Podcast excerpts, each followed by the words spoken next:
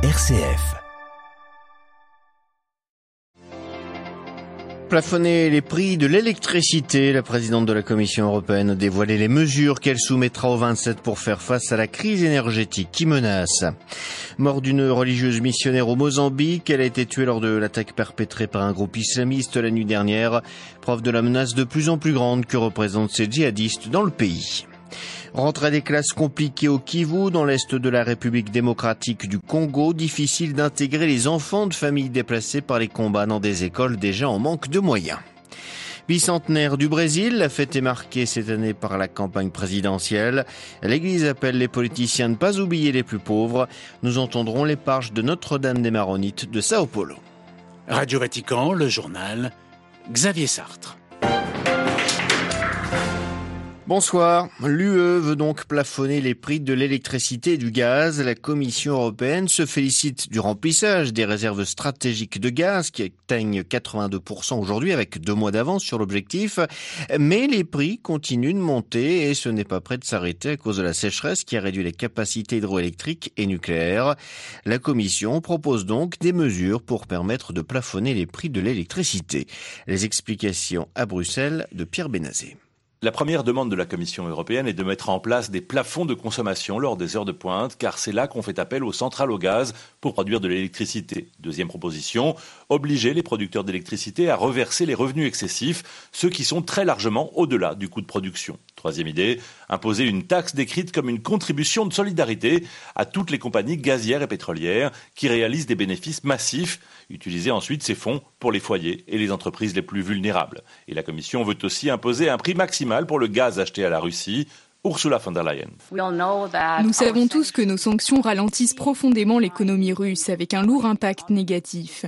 Mais Poutine l'amortit en partie grâce aux revenus des combustibles fossiles. Nous devons réduire les revenus de la Russie que Poutine utilise pour financer sa guerre atroce en Ukraine. Et maintenant, notre travail des derniers mois porte vraiment ses fruits. Parce qu'au début de la guerre, si vous regardez le gaz importé, 40% était du gaz russe. Aujourd'hui, nous ne sommes plus qu'à 9%. Ces mesures vont être le plat de résistance de la réunion extraordinaire des 27 ministres de l'énergie ce vendredi, où certains devraient aussi à nouveau plaider pour que le prix de l'électricité ne soit plus lié au prix du gaz. Pierre Benazet, Bruxelles. RFI pour Radio Vatican. L'inflation et les coûts de l'énergie sont aussi à l'agenda de la nouvelle première ministre britannique. Liz Truss, lors de sa première intervention aux communes aujourd'hui, a exclu de taxer les compagnies énergétiques pour financer des mesures allégeant les prix. Concernant le dossier nord-irlandais, elle s'est dite mercredi aujourd'hui donc déterminée à travailler avec toutes les parties pour régler la crise liée au statut post-Brexit de la province, disant préférer une solution négociée dans le bras de fer engagé avec l'Union européenne. Vladimir Poutine célèbre son rapprochement avec la Chine. Le président russe s'exprimait depuis Vladivostok aux confins de la Russie et de la Chine lors du forum économique. À l'occasion pour lui d'égratigner les Occidentaux et de critiquer leurs sanctions, il affirmait ne rien vouloir céder concernant l'Ukraine, étant prêt à en payer le prix, ayant l'Asie pour horizon.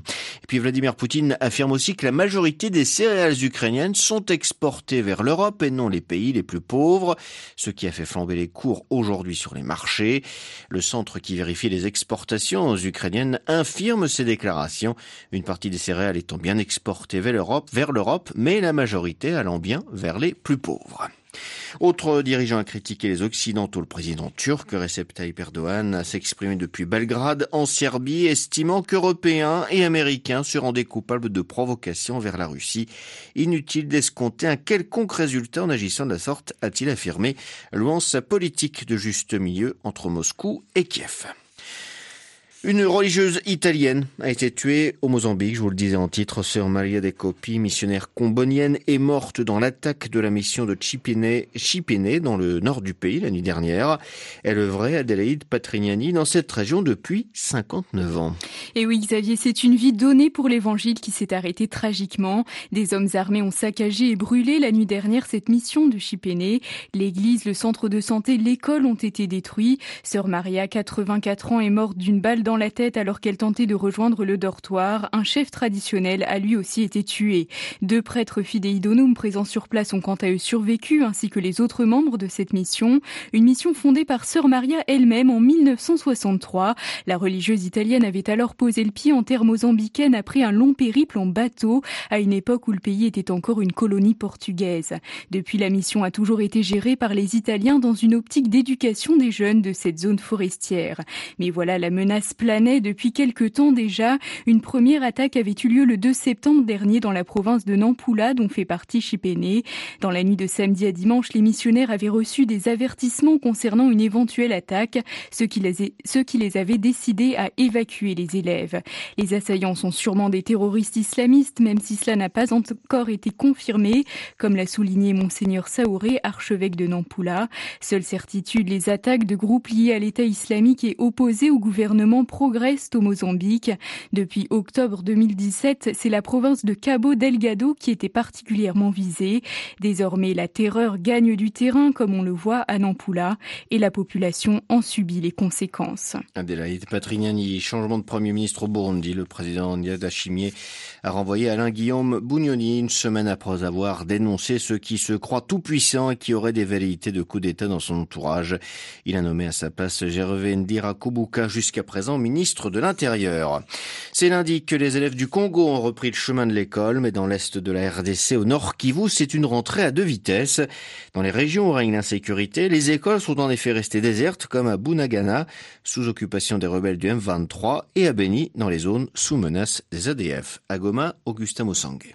C'est dans la prévision des matières. Chemise grise, les manches retroussées, cet enseignant d'une école publique de la ville de Goma a retrouvé le rythme à seulement trois jours de la rentrée scolaire en République démocratique du Congo. Si à Goma, la situation semble stable dans les écoles, dans certains coins de la province du Nord Kivu, la rentrée scolaire n'a pas du tout été rose. À Beni, par exemple, près de 30 écoles dans la zone sous forte menace des EDF n'ont pas répondu présent à la rentrée. L'année passée, ces écoles avaient été délocalisées à Mutwanga, où elles ont difficilement fini l'année selon Dominique Sondiria, directeur adjoint de la province éducationnelle de Boulongo dans le territoire de Beni. Dans le territoire de Rutshuru, les déplacés venus de Bunagana, sous occupation de M23 depuis près de 90 jours maintenant, dans le groupement Jomba, squattent certaines écoles par manque d'encadrement. Là aussi, impossible d'ouvrir les salles des classes. Ces déplacés aussi revendiquent la rentrée des classes pour leurs enfants. Le lundi 5 septembre, ils ont manifesté devant le bureau de l'administrateur du territoire. Jusqu'à présent, aucune solution n'est trouvée. Goma, Augustin Mossanguet pour Radio Vatican. Le Brésil célèbre ses 200 ans d'indépendance. Un défilé militaire ouvert ce matin les festivités à Brasilia, la capitale. Mais la fête est en sourdine à cause de la campagne pour la présidentielle. Le chef de l'État accusé par l'opposition de vouloir usurper cette occasion à des fins électorales. Jair Bolsonaro, qui sollicite un second mandat, est donné perdant dans les sondages face à l'ancien président Lula da Silva. Jamais le pays n'a semblé aussi polarisé politiquement. Dans ce contexte, l'Église rappelle quelques-unes des priorités du pays, notamment la défense des plus pauvres. C'est ce que rappelle l'éparche de Notre-Dame des Maronites de Sao Paulo, Edgar Madi. L'Église catholique est concernée dans ce pays, elle qui a fondu ce pays.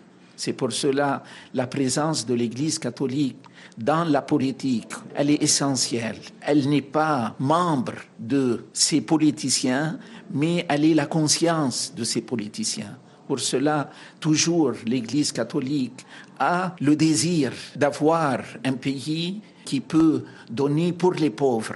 Le Brésil est un pays qui souffre. Il y a beaucoup de gens qui sont maltraités, qui sont pauvres. Le pape François parle toujours que l'Église soit au service de ces pauvres. Pour cela, l'Église du Brésil est toujours présente et demande aux politiciens que chaque personne a le droit d'avoir des droits humains et des recours pour pouvoir manger et vivre euh, d'une manière euh, digne. Des propos recueillis par Sylvain Protz de la rédaction brésilienne de Radio Vatican. Audience générale ce matin Place Saint-Pierre lors de sa seconde catéchèse dédiée au discernement. Le pape François a rappelé combien celui-ci aide à reconnaître les signes de Dieu dans nos existences. Plus de précisions sur notre site internet.